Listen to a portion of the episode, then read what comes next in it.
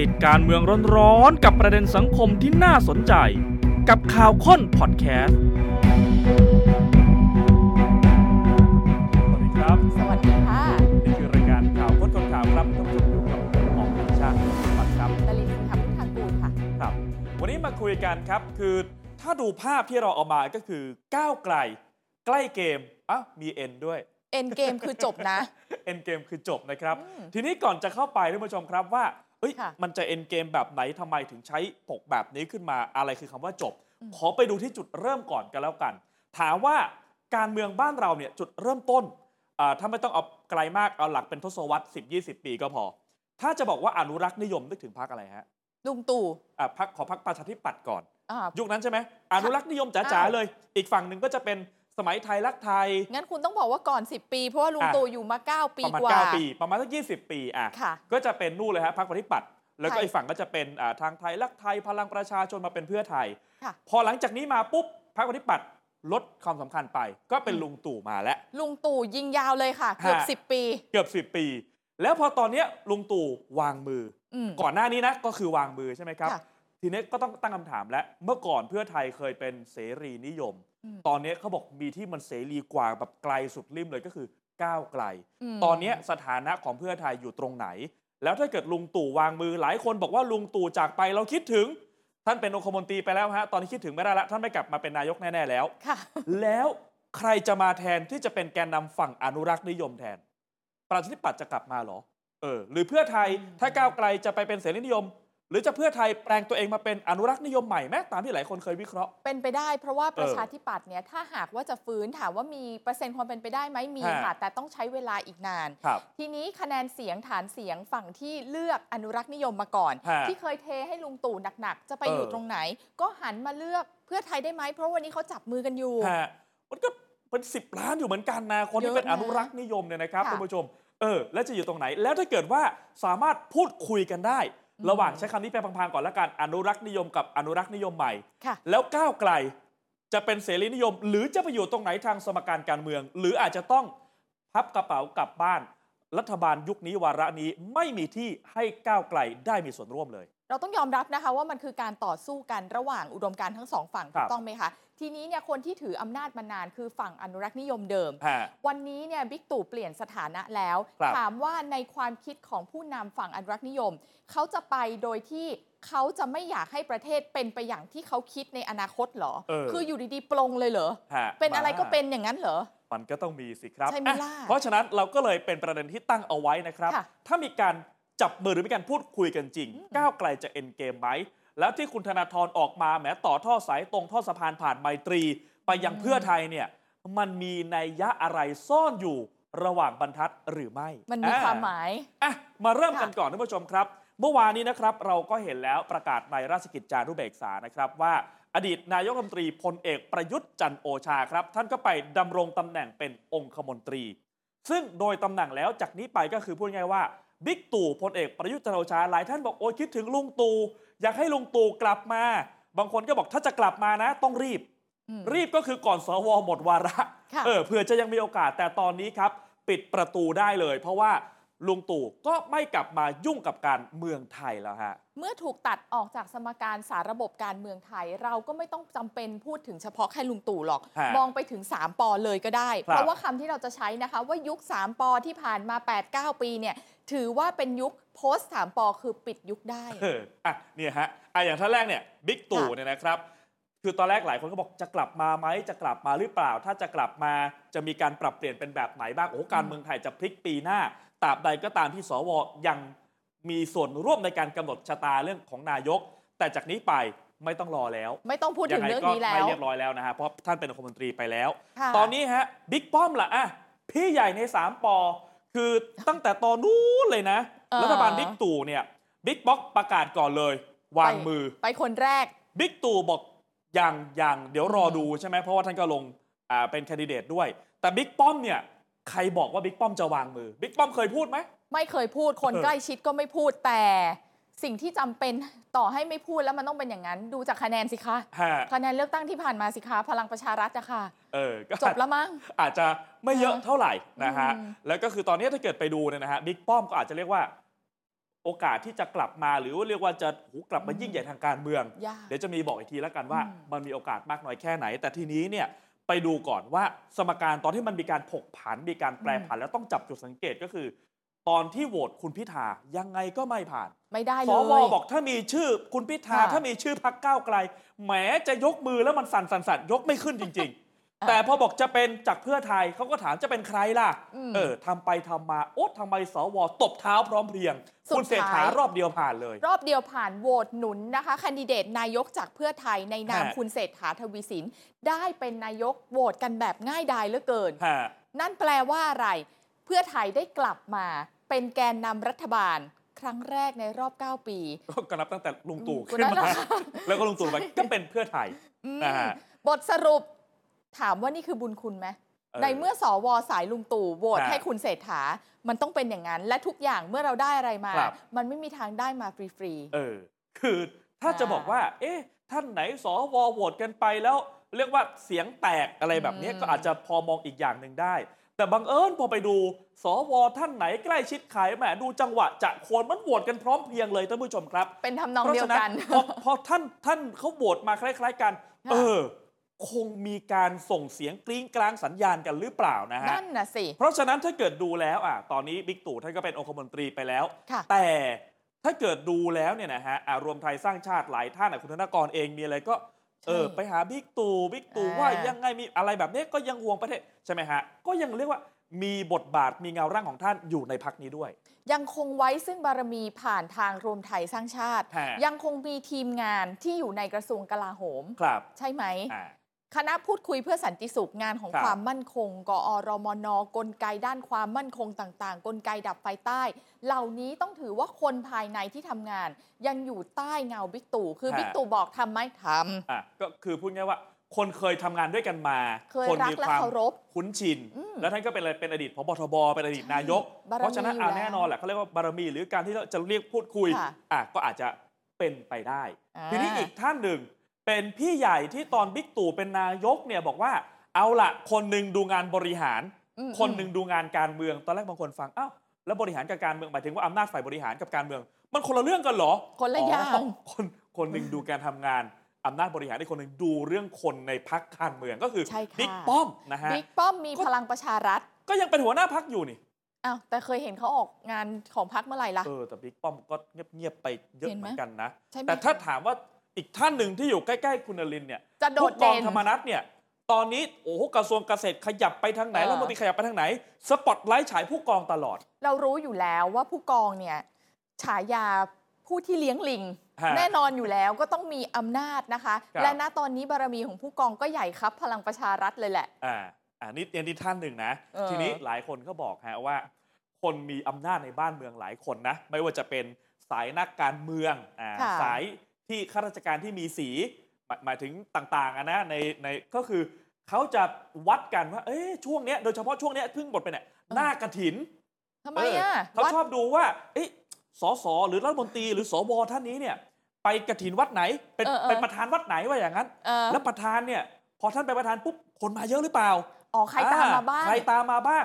ยอดเงินกระถินเท่าไหร่บางคนก็ไปวัด บางก็บอกเป็นกึ่งกึ่งๆบารมีเลยอ๋อออ่าถ้าเกิดสมมติสมมติว่าคุณนรินทร์เนี่ยโอ้ไปเล่นค่ะการเมืองมีคนติดตามคิดว่ามีอนาคตไกล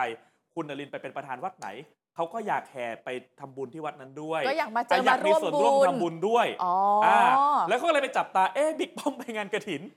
คนตามไม่เยอะแล้วเนี่ยเดี๋ยวนี้ มีงานล่าสุดของบิ๊กป้อมใช่ไหมคะฮะส่องส่องดู ไอ้ที่ไม่เยอะเนี่ยหมายถึงเฉพาะบุคคลสำคัญทางการเมืองนะครับลูกน้องลูกน้องคณะกฐินอะไรไม่นับนะคะครับไม่ถึงห้า โอ้โหเนี่ยอืมแล้วก็คือเมื่อก่อนจะอะไรนะวัดนี้ได้4ล้านค่ะวัดนั้นได้17ล้านอะไรแบบนี้เนี่ยนะฮะอ่าก็เรียกว่าเป็นจิตที่อยากจะทำบุญ แต่ว่าก็ทำบุญใช่กับคนที่เรียกว่ามีโอกาสมีอนาคตอะตอนนี้ก็อาจจะเปลี่ยนไปอืมแล้วก็พลตรีเอกพัชรวาทฮะค่ะคือท่านก็เป็นรัฐมนตรีนะ ใช่แต่คือนิ่งมากแล้วก็ไม่ค่อยมีข่าวคราวออกมาในหน้าแวดวงการเมืองสักเท่าไหร่เลยฮะคือหลายครั้งเวลาที่ถามถึงว่าพลังประชารัฐว่ายังไงครับมติพักเป็นยังไง ท่านก็จะตอบกับนักข่าว แต่ตอบประโยคสองประโยคอะค่ะ บอกว่าอ่าให้ไปถามบิ๊กป้อมเนี่ยแล้วยังไงอะอีกท่านหนึ่งฮะพี่รอง พลเอกอนุพงศ์เผ่าจินดา นี่คนแรกเลยใช่ไหม ก็บอกเลยตั้งแต่ตอนค่ะแรกเลยเนี่ยท่านก็บอกว่าเอาพอแล้ววางมือเออ ไม่ยุ่งไม่ทำแล้วไปก่อนเพื่อนเลย เออตอนแรกก็มีคนถามเอ๊ะหรืออาจจะไปเป็นคู่คิดหรือเป็นคนคอยคำปรึกษาอืมบิ๊กตู่ไหมปรากฏท่านก็บอกตั้งแต่เป็นคนแรกเลยในพี่น้องสามปอว่าไม่เอาแล้วการเมือง เพราะฉะนั้นปิดฉาก 3ปอครับ ในหน้าฉากการเมืองได้ ฮะอะแต่ทีนี้ ถ้าเกิดมีการเปลี่ยนแปลงอย่างที่บอกไปว่าค่ะบิ๊กตู่เองนะฮะตอนที่เล่นการเมืองเหมือนจะเป็นตัวแทนฝั่งอนุรักษ์นิยม ต้องเรียกว่าเป็นตัวแทนที่แข็งแกร่งที่สุดฮะใช่ไหมการที่จะ Number เรียกว่า one ต่อสู้กันถ้าเกิดค่ะแยกเป็นฝั่งหลัก ๆ ก็คือเสรีนิยมกับอนุรักษ์นิยมแบบนี้อืมอ้าวถ้าเกิดบิ๊กตู่ครับเป็นองคมนตรีแล้วอะไรจะเกิดขึ้น แล้วฝั่งอนุรักษ์นิยมยังต้องการให้บ้านเมืองเปลี่ยนไปเออเขาไม่เคยอยากให้มันเปลี่ยนไปนะ จะยังมีตัวแทนของอุดมการณ์เออ ที่เป็นเอเจนต์หรือเป็นตัวแทนทางการเมืองอยู่ไหมทำไมถึงเกิดมาเป็นอ่าแบบนี้ได้ แล้วก็มาถอดรหัสครับว่าอืมเอ๊ะถ้าเกิดเป็นแบบนี้จะยังไงนะฮะฝั่งอนุรักษ์นิยมเองก็ต้องมีความมั่นใจฮะคนที่เป็นตัวแทนของอำนาจคนที่อยู่ในกลเกมหรือวังวนของการเล่นเกมชิงอำนาจกันเขาก็น่าจะมั่นใจว่าน่าจะเอาอยู่ แม้กระทั่งว่าไม่มีบิ๊กตู่ที่เหลืออยู่ก็เอาอยู่อยู่ก็แล้น่าวจะได้อ่เพราะอย่าลืมว่าหลายคนก็มีการวิเคราะห์มีการวิพากษ์วิจารณ์กันว่า ถ้าสถานะทางการเมืองยังเป็นแบบนี้อืมตัวแทนฝั่งเสรีนิยมที่เด็ก ๆ คนรุ่นใหม่อายุเพิ่มมากขึ้น ปีหนึ่งก็หลายแสนคนอืมผ่านไป 4 ปีก็อาจจะเป็นล้านกว่ากับ 2 ล้านคนอืมเออ ถ้าเกิดเป็นแบบนี้ก้าวไกลจะขยับขึ้นมา แล้วรอบที่แล้วเขาก็ได้สสอืมอันดับหนึ่งแล้วถ้าเกิดกระแสยังเป็นแบบนี้อีก มันจะเป็นอันดับหนึ่งแบบท่วมท้นเกินครึ่งไหมอ่าแต่ในค่ะอ่าในสถานการณ์แบบนี้ก็คงมั่นใจว่าสิ่งที่ก้าวไกลจะมีอำนาจเร็วเกินไปในยุครัฐบาลนี้หรือการเลือกตั้งครั้งหน้า อาจจะยังไม่เกิดขึ้นหรือไม่ แปลว่าเออเขาว่าวางกลไกคุมได้แม้ไม่มีบิ๊กตู่ฮะความคิดที่อยู่ตรงข้ามกันระหว่างอนุรักษ์นิยมกับฝั่งก้าวไกลนะคะ ณวันนี้อนุรักษ์นิยมมั่นใจว่ายังคุมเกมได้ เพราะเขาจะกังวลก้าวไกลที่สุดอยู่แล้วอ่าใช่ไหมมันจะเปลี่ยนไปแบบไหนบ้างอะก็เหมือนเออที่สวบางท่านบอก อะไรก็ได้อะที่ไม่ใช่ก้าวไกลอืมใช่ไหมฮะอะทีนี้ปีหน้าหลาย ๆ อย่างก็จะเปลี่ยนไป เออ หลายคนเชื่อว่าจะเกิดการเปลี่ยนแปลงทางการเมือง อาจเชื่อแน่ผมมีไปพูดคุยมา บางท่านนี่บอกว่าค่ะเป็นคณะรัฐมนตรีอาจจะบอกขออยู่ในคณะแต่เปลี่ยนเก้าอี้ได้ไหม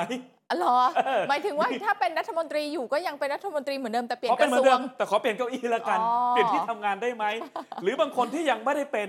ก็ยังมีความหวังว่าจะได้เป็น อ่า และเขาก็ใช้คำว่าเร็วๆนี้ เฮ้ยแต่ปีหน้ามันก็แปลว่ารัฐบาลเพิ่งจะมีมาแค่ปียังไม่เดียวครบอย่าปีงเงี้ยเลยนะอะบางทีอาจจะไม่ครบปี จะเปลี่ยนแล้วนะ หรือแม้กระทั่งอาจจะบอกว่าอะคุณทักษิณบางท่านบอกไม่เกี่ยวค่ะ บางท่านก็บอกจะเป็นตัวแปรทางการเมืองมคุณทักษิณจะเข้ามามีบทบาทหรือเปล่า เพราะฉะนั้นคืออะไรที่มันจะเกิดขึ้นก็ตามฮะไอ้ความที่แน่นอนหรือไม่แน่นอนตรงนี้ อืม ต่อให้เกิดขึ้นก็ไม่น่าจะกระทบกับฝั่งของอนุรักษ์นิยม หรือคนที่เล่นเกมอยู่ในอำนาจทางการเมืองในฝั่งอนุรักษ์นิยม ไม่มีอะไรที่มาทิ่มแทง ผู้มีอำนาจในบ้านเมืองได้ ไม่ว่าอะไรจะเกิดขึ้น ฮะตามอะปัจจัยเหล่านี้ นี่ไงอะยกตัวอย่างได้ไหมถ้าอะคุณทักษิณอะคุณทักษิณเนี่ยปีหนึ่งใช่ไหมค่ะ แต่เขาบอกว่าอะไรถ้าถ้ารับโทษเป็นหนึ่งในสามอืมพักโทษได้นี่ อ๋อ เออ จะพักหรือเปล่ายังไม่รู้นะ จะพักหรือเปล่าเพราะเดี๋ยวก็มีข่าวคุณอุ้งอิงก็บอกอืม พันตำรวจเอกทวีก็พูดเนี่ยนะว่ายังไม่มีสัญญาณเรายังนั้น ไม่รู้นะ อ่า แต่ถ้าเกิดจะหรือถ้าครบปีหนึ่งก็ปีหน้าพอดีเหมือนกันอะ ก็ใช่ เออ หรือฮะปรับคอรมอ อ่าอันนี้อย่างที่บอกไปว่าหลายท่านเนี่ยรอด้วยความหวังเลยนะว่าอืมเอ๊ะเมื่อไหร่ เพราะถ้าเกิดย้อนกลับไปสมัยไทยรักไทยเนี่ยโอ้โหเขาปรับกันค่ะแบบว่า 6 เดือนบ้าง 8 เดือนบ้างปีหนึ่งบ้างมีอืมปรับเล็กมีปรับใหญ่ แล้วเขาก็ดูว่าเอ๊ะคุณอุ้งอิงถ้าจะพูดถึงประสบการณ์ทางการเมือง จะต้องเข้ามาเก็บประสบการณ์ก่อนหรือเปล่า อย่างน้อยๆก็เติมที่ว่างอะอะ เพราะว่ายังมีที่ว่างอยู่สองที่ฮะก็คิดว่าเป็นไปได้ที่คุณนุ้งอิงจะเข้ามาลองมาเป็นรัฐมนตรีดูไหมครับ ต่อให้มีการปรับคอรมอในลักษณะแบบนี้ ฮะ ก็ไม่กระทบอนุรักษ์นิยม ก็ไม่ก็ก็อืมยังไงก็ตามก็คือถ้าเกิดว่าฝั่งพวกรัฐบาลยังเป็นพักแบบนี้อยู่ เออก็ไม่กระทบ หรอหรือมหรือถ้าเกิดจะไปไกลเลย ไกลมาก นายกจะเป็นยังไง เพราะหลายคนบอกว่าสิ่งที่ต้องจับตาครับว่า นายกเศรษฐาเองจะเรียกว่ามีความมั่นคงมากน้อยแค่ไหนให้ไปดูดิจิ t a ลวอลเล็ตด้วย อ่าถ้าผ่านได้เสียงประชาชนตอบรับทุกคนแฮปปี้ ก็อยู่กันยาวๆ การปรับคณะรัฐมนตรีก็อาจจะเป็นการปรับเล็กหรืออาจจะปรับกลางก็ได้ แต่ถ้าเกิดเศรษฐกิจอะถ้าท่านจะบอกว่าวิกฤตจริง ยังแจกเงินไม่ยังไม่ได้ ไม่รู้จะได้แจกเมื่อไหร่ มันก็อาจจะไปกระทบ เป็นเรียกว่าใหญ่มากกว่าแค่ปรับคณะรัฐมนตรีก็ได้ แต่ถึงจะเกิดขั้นนั้นก็ไม่กระทบอนุรักษ์นิยมก็ย้อนดีกลับไปอะฮะก็ยังได้อยู่ว่ยังกรเอาอยู่แพ็คของเขาเขายังคิดว่าน่าจะเอาอยู่อ่าทีนี้ถ้าในฝั่งอนุรักษ์นิยมมีความค่ะมั่นใจว่าเอาอยู่ และในฝั่งที่บอก ผลักไปอีกขอบหนึ่งเลย ก้าวไกลสุดๆ ของความเสรีนิยม จะยังไงสำหรับก้าวไกลอ้าวถ้าทางนั้นยังคุมยังเอาอยู่ นั่นก็แปลว่าอีกฝ่ายหนึ่งคือก้าวไกลเนี่ยไม่มีโอกาสได้เข้ามาเป็นรัฐบาลฮะก็คือไม่มีโอกาสได้มีอำนาจอะไรในการบริหารจะไปน่ะจอยกับเขาตอนไหนล่ะเขาอะยังมีจุดที่ต้องกังวลในตัวเขาเองฮะคดีในศาลทั้งสองคดีโอ้โหเดี๋ยวจะได้เห็นกัน แล้วเรื่องของคุณพิธานะ จะยังไงเรื่องหุ้นก็ค่ะลากยาวกันมาหลายเดือนแล้วเหมือนกันอืมนะท่านผู้ชมครับ จะไปจบแบบไหนคุณพิธาอืมจะได้ไปต่อหรือเปล่า หรือแก้หนึ่งหนึ่งสองจะเอาอืมยังไงโอ้เออนี่มีผลกับกรรมการบริหารพักทั้งพักเลยนะคเนี่รับยเพราะว่าเขาก็ไปแจ้งอืมใช่ไหมบอกว่าเอ๊ะมันอาจจะไปขัดใช่กับเรื่องอาการแก้หนึ่งหนึ่งสองเนี่ยมันอาจจะไปขัดนะครับ แต่ถ้าเกิดค่ะว่ามันไปตรงนั้นมันเป็นประเด็นใหญ่ เอ๊ะก้าวไกลเขาก็อาจจะเล็งเห็นอะไรบางอย่างหรือเปล่า เลยมีเรื่องของนิรโทษกรรมออกมาไงฮะ เป็นธรรมดาเนาะที่รู้เขารู้เราก้าวไกลก็รู้ว่าเกมของตัวเองเนี่ยถูกผลักมาให้อยู่จุดไหน จังหวะนี้ก็เลยเห็นก้าวไกลเนี่ยพยายามที่จะเดินสายพูดคุยกับคนที่เห็นต่างกับตัวเองและคนอื่นๆนะคะ ครับ ผลักดันกฎหมายนิรโทษกรรม เปิดทางให้มีการนิรโทษคดี 112 ด้วย เออ ก็อันนี้อาจจะบอกว่าไม่ได้ชัดเจนขนาดนั้น อืม แต่อย่างที่บอกไปว่า พอบอกว่าเวลาที่มีการกระทำผิดด้วยจุดมุ่งหมายเจตนารมณ์ทางการเมือง เราก็พูดกันไปตลอดไอ้คำว่าเจตนารมณ์ตรงนั้นน่ะท่านจะตีความว่ายังไงล่ะอ่าเออคดีบางอย่างมันทำปุ๊บเช่นทำไปแล้วท่านทำลายทรัพย์สินทางราชการแบบเนี้ยอืมเออแต่บอกเอ้ยทำไปด้วยเจตนารมณ์ทางการเมืองนะ หรืออย่างเงี้ยมันจะไปขั้นไหนยังไงไอการนิยามไปชัดอืมๆมันมันก็ถึงว่าถ้าเขียนแบบนี้ก็เหมือนกับเปิดทาง ใช่ พอจะมีทางไปอะก็ต้องดูอีกครับ ถ้ามีการนิรโทษกรรมออกมาจริง ๆ ถึงแม้ว่าแกนนำก้าวไกลจะไปพบปะกับหลายคนทั้งที่เห็นด้วยเห็นต่างเนี่ยนะอืมใครคนก็อาจจะมีการวิพากษ์วิจารณ์อีก เอ๊ะ ก้าวไกลเสนอมาแบบนี้ เพื่อหวังประโยชน์กับทางพักเองด้วยหรือเปล่า ก็ต้องคิดเป็นสองแง่มุม เพราะว่ามีข่าวออกมานะคะ ว่าแกนนำหลักๆ ของพรรคเขาบอกว่าตัวเขาเองเนี่ยเขาพร้อมสละสิทธิ์อืมการได้นิรโทษเขาสละสิทธิ์ก็ได้ฮะแต่ถามว่าต่อให้เขาสละสิทธิ์แล้ว จริง ๆ แล้วคนที่เหลือ แกนนำคนอื่นๆ ที่อ่าอะอย่างเช่นกรรมการบริหารอย่างเงี้ยครับก็ยังได้ประโยชน์นะอ๋อเอออันนี้ใช่ก็ไหมคือเรียกว่าเขาเรียกว่าเกมมันก็เริ่มต้องต้องเท่าทันกัน เอะแล้วอืมจะทำแบบไหนบ้าง ทีนี้ย้อนกลับไปเราบอกว่าอะไรนะคุณธนาธรเคยมาออกรายการค่ะอะไรายการหนึ่งใช่ไหมแล้วก็บอกโอ้โห จริง ๆ ตอนนั้นก็หลายคนก็บอกมันก็แปลกอยู่นะ คุณจะบินไปคือก่อนหน้าก็บอกไม่เคย ไม่เคยได้เจอกัน พอตอนหลังก็มาบอกอ๋อมีก็มีไปเจอคุณทักษิณ อุตส่าห์ไปตั้งต่างประเทศนะ แต่ไปคุยเรื่องครอบครัว ไปคุยเรื่องอะไรแบบเนี้ยคุยเรื่องหลานอ่าอ่าเรื่องเลี้ยงหลาน สังคมก็เอ๊ะมันสำคัญขนาดต้องบินไปคุยกันเรื่องนี้เลยเหรอ แต่ก็เหมือนเป็นการทอดไมตรีว่า ก็เคยคุยกันนะ แล้วก็ก้าวไกลก็ทำงานกับเพื่อไทยก็ได้นะ คือคำตอบเรื่องคุยกันเรื่องหลานเรื่องลูกเนี่ยฮะฟังดูแล้วอาจจะเชื่อครึ่งไม่เชื่อครึ่ง แต่เออคุณผู้ชมลองคิดนะ ถ้าสมมุติว่าคุณธนาธรไปอ่าแนบแน่นจังเลย สนิทสนมครับกับอดีตนายกทักษิณเหตุผลเนี้ยจะตอบได้ไหม ความหวังเข้ามาแชร์อำนาจ นี่ไง มันจะตรงกว่าหรือเปล่า เพราะอย่าลืมนะครับ ถ้าเอาเลขแบบกลมๆนะ150บวก140เท่าไหร่290จบเลยเกินได้คเลรึ่งยสภาไปแล้วนะ ถ้าวันหนึ่งสว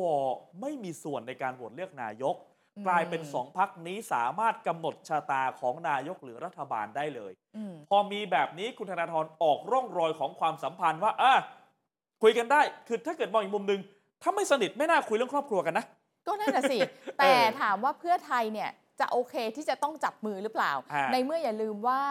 นายกเศรษฐาได้มาจากการยกมือของสว และฮะสว คือคนของใคร ก็ย้อนกลับไปนะใช่ว่าแล้วเพื่อไทยเองที่จะเป็นตัวแปรสำคัญอืมอะตรงนี้ต้องทดไว้ในใจก่อนฮะว่า เพื่อไทยเองจุดยืนทางอุดมการณ์ของเขาอยู่ตรงไหน เมื่อก่อนอาจจะบอกว่าเพื่อไทยเป็นตัวแทนของเสรีนิยมกันไปเลยฮะอืมแต่ตอนนี้พอมีก้าวไกลที่เข้าไปไกลกว่าอืมแล้วเพื่อไทยคือจะยังไงจะอยู่ตรงนี้ แนวกลางๆมาหน่อยไหม หรือจะไปอีกฝั่งหนึ่งขยับไปอย่างที่บอกไปไปเป็นอนุรักษ์นิยมใหม่ ใช่ ทีนี้พอคุณธนาธรมาปุ๊บ ถ้าเกิดจะจับสองพักนี้รวมกันปุ๊บ ก็เหมือนจะรวบในทั้งตลาดการเมืองอืมแต่เสียงตอบรับกระแสตอบรับจากคนเพื่อไทยเอง หรือแม้กระทั่งคนอีกฝั่งหนึ่งเอง ดูเหมือนก็จะไม่ค่อยแฮปปี้เท่าไหร่เหมือนกัน นั่นนะสิคะก็เป็นแต่ตอนนี้เราเห็นแล้วล่ะจาก หน้าตาของรัฐบาลกับฝ่ายค้านครับว่าปัจจุบันนี้ใครยืนอยู่ตรงไหนมันก็ชัดเจนอยู่เหมือนกันฮะพอรหัสกันต่อค่ะพักรัฐบาลเนี่ยไม่ตอบรับร่างพรบนิรโทษกรรมของก้าวไกลโอ้นี่พลเอกทวีสอดส่องนะครับรัฐมนตรีว่าการยุติธรรมจากประชาชาติก็บอกเลยว่า รัฐบาลไม่มีนโยบาย ไม่มีนโยบาย นิรโทษกรรมนะฮะเรื่องที่มีความอ่อนไหวประเด็นอืมมาตรา1นึ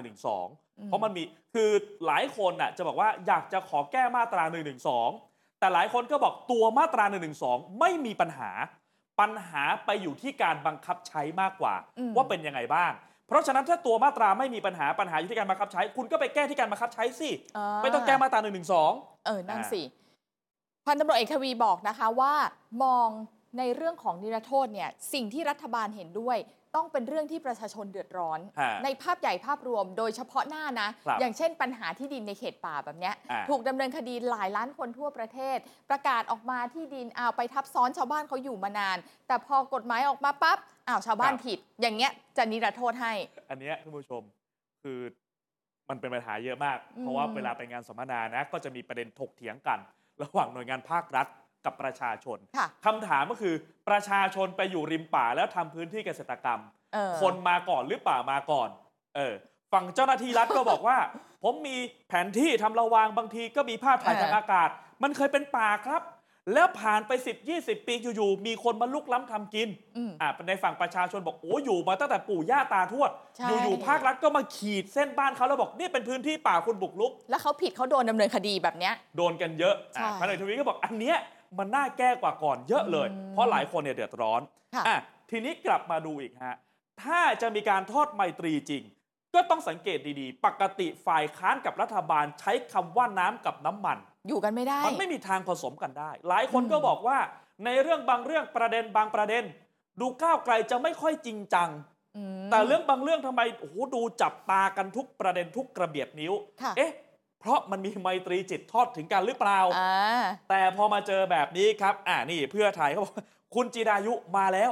นี่ก็ต้องบอกว่าเป็นดาวสภาเป็นอีกหนึ่งตัวตึงอยู่เหมือนกันนะฮะการที่คุณจิรายุนะคะเข้ามาเป็นโฆษกฝ่ายการเมืองของกระทรวงกลาโหมเนี่ยมันแปลว่าเพื่อไทยไม่ได้โอเคกับก้าวไกลนะอะอุ๊ยคุณจิรายุมามันมันบอกได้ถึงขนาดนั้นเลยเหรอฮะ บอกโอ้โหคุณเขาดาวสภาเขาซัดปิ้งปิ้งเปี้ยงเลยนะคะฮะเพราะฉะนั้นรู้ไว้เลยว่าก้าวไกลถ้าจ้องตรวจสอบ เรื่องราวของฝ่ายกองทัพ แล้วเจอคุณจิรายุเนี่ยฮะชี้แจงตอบโต้ โต้แย้งครับคุณว่าภาพมันจะเป็นยังไง ก็อะถ้าถ้านึกก่อน ถ้าเป็นก้าวไกลใช่ไหมกับกองทัพผมนึกได้ชื่อหนึ่งแหละ คุณวิโรธอะคุณอันวินี้โรอันธนี้ชัดเจน เปิดประเด็น เออ คุณจิรายุ คุณจิรายุตตออบบโต้ประเด็น เป็นยังไง โอ้โห อยู่กันได้เหรอ รอดูได้เลย ใช่ค่ะ สนุกแน่นอน หรือเออถ้าเป็นอีกคุณลังสิมันต์โรมก็ตัวนะ อ่า ใช่ เออ ก็อาจจะได้อยู่เหมือนห็กันอาจจะได้อยู่เหมือนกัน ก็เออลองนึกว่าอืมสองท่านกับหนึ่งท่านแบบนี้เนี่ย มันจะเป็นการตอบโต้ที่อันนี้อาจจะเรียกว่าไม่ได้สมยอมในเกียร์เสียกันแล้วใช่ไหมมันไม่น่าจะมีสายสัมพันธ์อะไรแล้วล่ะมั้งถ้ามาขนาดเออมันนี้ก็อาจแล้วจะเป็นนะการมองได้อีกแบบหนึ่งนะครับอืมทีนี้จุดท้าทายฮะ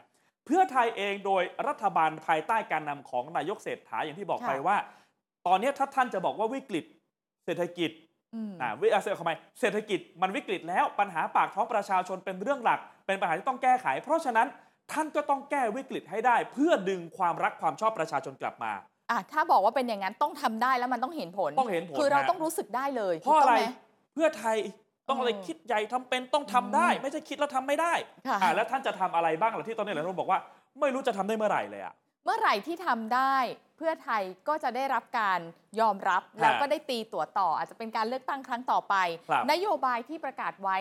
บอกเลยต้องร้อยเปอร์เซ็นต์คุณต้องสำเร็จเท่านั้นฮะคืออะไรอ่าอย่างอย่างที่ทุกคนจะรู้สึกว่าได้ทันทีนะ ค่าแรง แต่ค่าแรงอืมปีนี้ขั้นต่ำไม่ถึงนะไม่ถึงอ่าลุ้นก่อนว่า 400 จะยังไงบ้าง แต่เขาก็บอกว่าภายในปีนู่นแหละก่อนจะสิ้นอายุรัฐบาลน่าจะไปถึงได้นะเขามีเวลาไงเรื่องอ่าของค่าแรง 600 ปอตรี 25,000 ยังมีเวลาอยู่ ยังมียังมีก็คือตอนนี้อะเออถ้าเป็นภาครัฐใช่ไหมฮะก็หมื่นแปดพันอืมแต่ปริญญาตรีถ้าเกิดเป็นโดยทั่วไปอะเดี๋ยวอาจจะรอก็ได้ ดีไม่ดีคือพอใกล้เลือกตั้งปุ๊บ มาแล้วไง เราทีเดียวทำให้ได้เลย พอทำได้เออปุ๊บใช่เนอะกระแสนิยมเพิ่มปั๊บ เลือกตั้งรอบหน้าอาจจะได้กลับมาด้วยเลยถล่มทลาย ก็ไปตุ้มเดียวก่อนเลือกตั้งก็ยังเป็นไปก็ได้ ได้ก็ยังได้ฮะ แต่หนึ่งหมื่นละคะ อันนี้สิฮะ รอได้เหรอคะ ยังไม่รู้เลยว่าเรื่องไปถึงคณะกรรมการกฤษฎีกาหรือยังนะอะแต่ในระหว่างเนี้ยที่นาคะแนนตัวเองก็ต้องทำไปก่อน ค่ะ แล้วเขาก็มีประเด็น อันนี้เคยมีหลายคนถามว่าอืม เอ๊ะ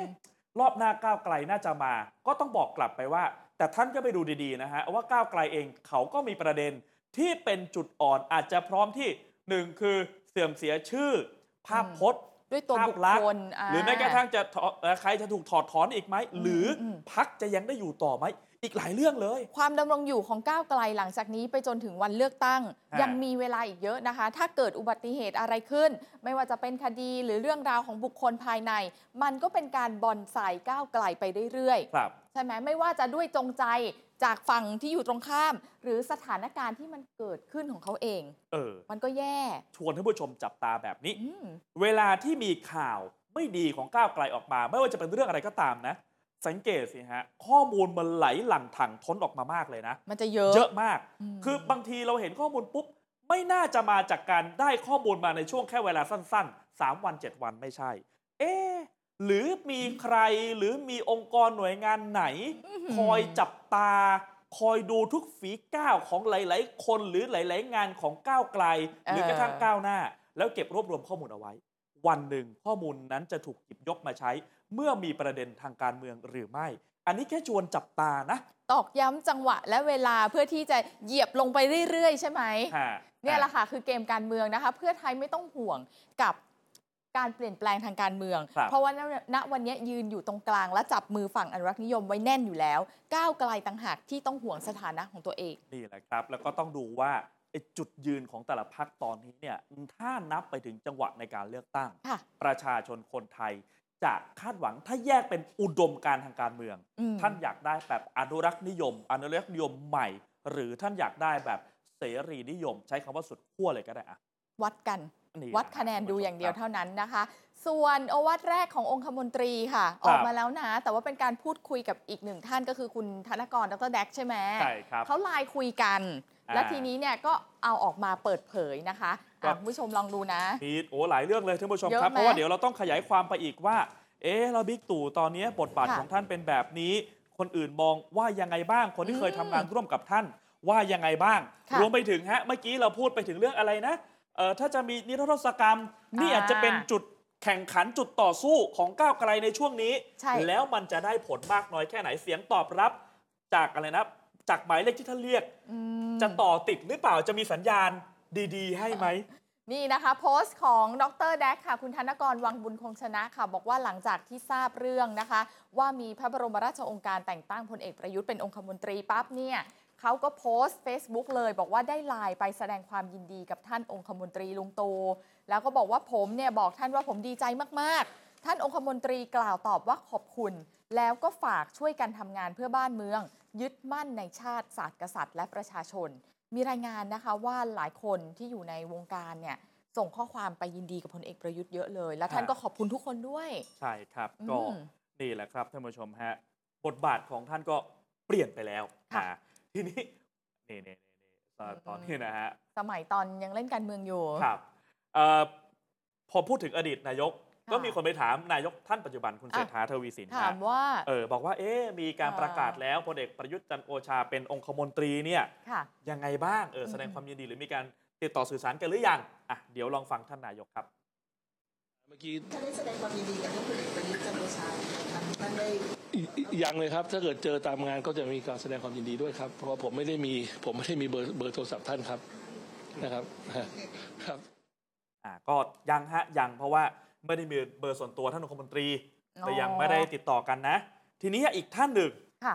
โอ้โหมาด้วยกันเลยนะ ตอนที่บิ๊กตู่อืมทำงานเป็นนายก ท่านก็ไปช่วยงานใช่ไหมคุณพีระพันธุ์ฮะอ่าอ่าหัวหน้ารวมไทยสร้างชาติครับ ก็บอกว่าบิ๊กตู่พลเอกประยุทธ์จะเป็นกำลังสำคัญของสถาบันสูงสุดของประเทศ ในการสร้างความมั่นคงพาบ้านเมืองไปสู่ความร่มเย็นความเจริญมากขึ้น หลังได้รับโปรดเกล้าให้เป็นองคมนตรีนะครับ คุณพีระพันธุ์สาลีรัฐวิภาคครับก็นี่นี่โพสต์เหมือนกันนะโอ้โหค่ะนี่ชุดเต็มยศเลยนะครับ ก็มีการโพสต์ Facebook แสดงความยินดีกับอดีตนายกนะครับที่ได้รับพระมหากรุณาธิคุณโปรดเกล้าโปรดกระหม่อมดำรงตำแหน่งเป็นองคมนตรีก็บอกว่า เมื่อคืน ผมดีใจมาก พอทราบข่าวพระบรมราชโองการโปรดเกล้าแต่งตั้งพลเอกประยุทธ์จันทร์โอชา นายกคนที่ 29 ให้เป็นองคมนตรี รีบติดต่ออมอันนี้อันนี้น่าจะมีเบอร์ส่วนตัว รีบติดต่อท่านทันทีฮะค่ะแสดงความยินดีกับตำแหน่งใหม่และภารกิจใหม่อันมีเกียรติยศ จะมีความสำคัญยิ่งต่อตัวท่านเองต่อประเทศต่อสถาบันหลักของชาติอืมแล้วก็บอกดีใจฮะเพราะว่ามีคนดีคนหนึ่งที่ได้รับโอกาสนี้ โดยเฉพาะท่านไม่ใช่เพียงแค่เป็นคนดีจริง ๆ เท่านั้นนะ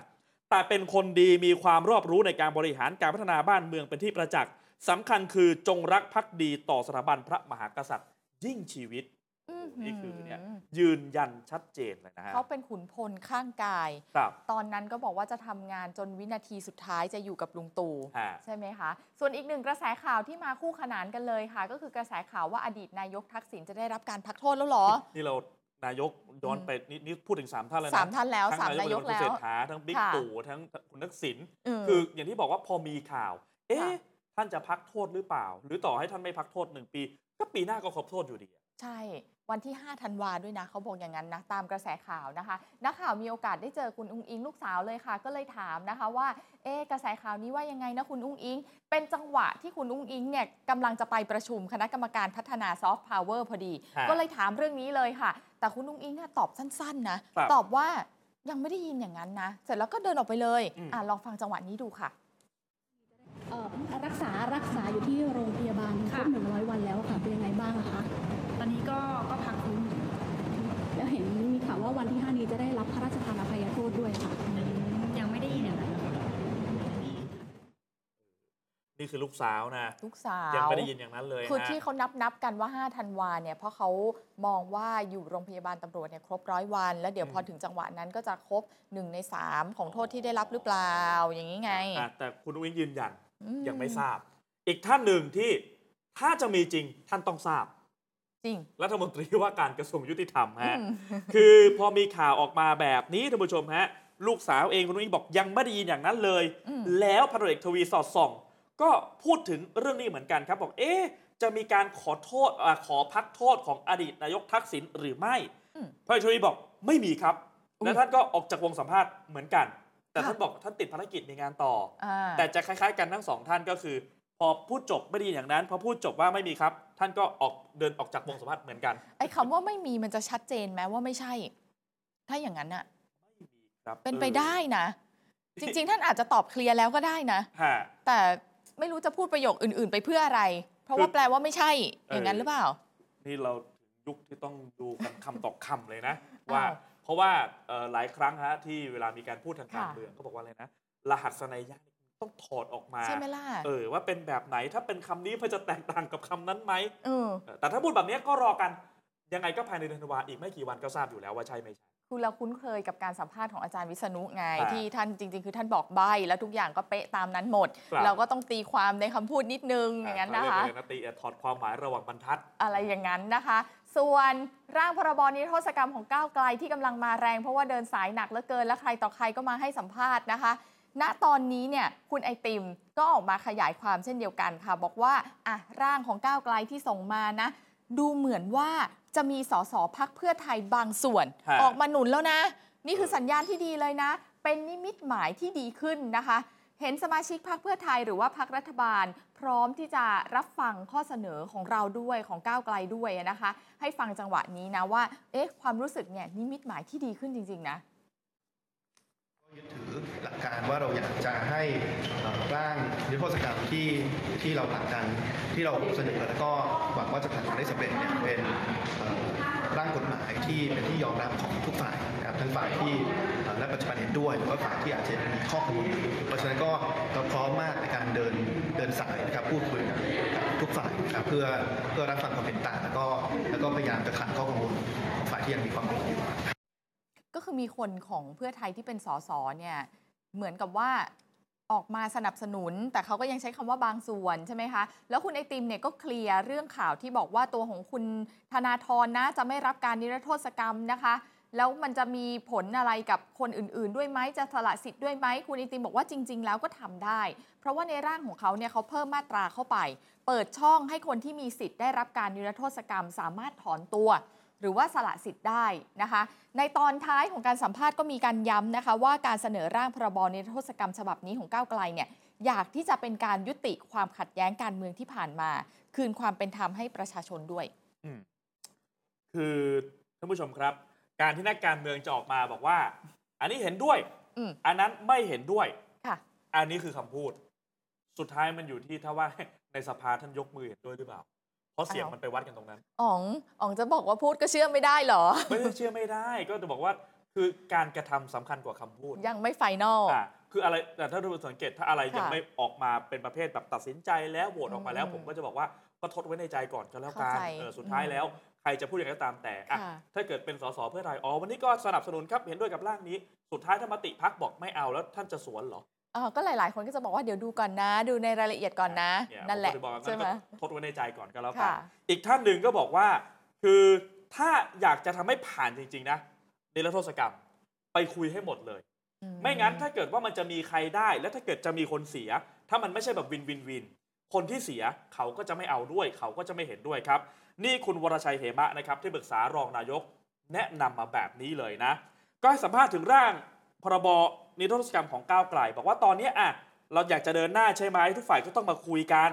วันนี้ก้าวไกลเป็นฝ่ายค้านแน่นอนพอเป็นฝ่ายค้านเสียงไม่พอผลักดันร่างกฎหมายแน่ ถ้าเพื่อไทยไม่เอาด้วยใช่ไหมทีนี้ก้าวไกลก็ควรมาคุยกับเพื่อไทยเลยสิว่าไอ้หลักการเหตุผลของตัวร่างพรบเนี้ยังไง มันมีจุดร่วมไหมมีจุดต่างหรือเปล่า เอาเหตุการณ์ที่เกิดขึ้นเป็นตัวตั้ง แล้วทุกฝ่ายต้องได้ประโยชน์ ไม่ใช่ว่าก้าวไกลจะได้อยู่พักเดียว ราะถ้าก้าวไกลได้พักเดียว คนที่ไม่ได้ประโยชน์เขาก็ต้องค้านาก็ต้องดูว่า นิรโทษกรรมของท่านเนี่ยจะเริ่มเมื่อไหร่ เหตุการณ์ไหนบ้างอืมใช่ไหมอืมต้องให้ชัด ไม่อย่างนั้นพอถูกเสนอเข้าปุ๊บวาระแรกก็ตีตกแล้ว และยังมีด่านสวมีองค์กรมีกลุ่มมวลชนอีกนี่คุณวรชัยก็พูดนะ ว่าจะยังไงล่ะมันมีอีกหลายฝั่งอะ แล้วก้าวไกลไม่ควรจะออกตัวผลักโดยที่ยังไม่ได้คุยทุกพักให้ครบค่ะนี่ไปคุย กับฝั่งเห็นต่างมาเรียบร้อยแล้วเนี่ยนะอะแต่คุณวรชัยบอกเออต้องคุยให้ครบ แล้วออกมาบอกฮะว่าไอ้คนที่ไม่ยอมแสดงความเห็นร่วมกันเนี่ยเป็นคนไม่เห็นด้วยกับนิรโทษกรรม เช่นอะอย่างเพื่อไทยเนี่ยยังไม่ได้ประสานพูดคุยเลย อยู่ๆก้าวไกลบอกจะให้เราสนับสนุนเออจะได้เหรออ้าวสรุปไม่ได้คุยกับเพื่อไทยเป็นจริงเป็นจังเหรออ่าเนี่ยก็ก็คุณวรชัยเป็นคนพูดอะอ๋อบอกว่ายังไม่ได้คุยเลยจะให้บอกสนับสนุนหรือไม่สนับสนุนได้ไงล่ะ และก้าวไกลเดินหน้าเดียวแบบเนี้ยต้องการผลประโยชน์ทางการเมืองของก้าวไกลเองใช่ไหมนี่ไงอืมมันถูกตั้งคำถามกลับไปอีกค่ะ แล้วการนิรโทษกรรมฮะคุณวรชัยบอกว่าก็เห็นด้วย แต่ต้องทุกฝั่งทุกพักไม่อย่างนั้นมันจะกลายเป็นประเด็นทางการเมือง ยกตัวอย่างถ้าไม่อยากให้กฎหมายแท้ง ก็คือไม่ได้คลอดอะอืมก็ต้องเดินสายให้ครบก่อนออกมาอ้างว่าเป็นผลงานเอามาเป็นผลงานของตัวเองนี่เห็นไหมยังทิ้งท้ายยังเป็นเรื่องประเด็นทางการเมืองได้อีกเลยอะแอบแรงนะ ใช่ไหมอะอีกสักคนหนึ่งแล้วกันค่ะ สวนะคะ สวสมชายแสวงการค่ะ บอกว่าร่างของก้าวไกลตัวนี้นะ ครับ ถ้าเป็นทรงนี้ไม่มีเปลี่ยนแปลงนะ ไม่ผ่านวุฒิสภาโอ้โหนี่ต้องเจ็บไหมอกว่าเป็นสมแล้วคือสวสมชายแสวงการก็นี่แหละค่ะ ตัวตึงอยู่แล้วนะคะ แต่มีข้อแม้ครับ ว่าถ้าสมมุติว่าร่างของคุณในท้ายที่สุดแล้วเนี่ย ไม่นิรโทษ3 3เรื่องด้วยกัน เรื่องทุจริตชาติ เรื่องอาญาร้ายแรง แล้วก็เรื่องของมาตรา 112 อันนี้ยังพอเป็นไปได้ค่ะ คุณสมชายบอกแบบนี้นะคะ ว่าร่างพระราชบัญญัตินิรโทษกรรมของก้าวไกลเนี่ยมีรากมาจากความเคลื่อนไหวของอนาคตใหม่ ของคณะก้าวหน้า ต่างกรรมต่างวาระในการสนับสนุนมวลชน สมาชิก สสกรรมการบริหาร ผู้นำทางความคิดหลายคนนะคะ ที่ไปจับจ้วงละเมิดจนผิดกฎหมาย อันเนี้ยผมไม่เห็นด้วยร้อยเปอร์เซ็นต์ คดีอื่น ๆ ที่เกี่ยวข้องกับการชุมนุมเสื้อเหลืองเสื้อแดงเสื้อส้ม ที่สามารถพิสูจน์ได้ว่าเป็นเรื่องทางการเมือง อันนี้ยังโอเค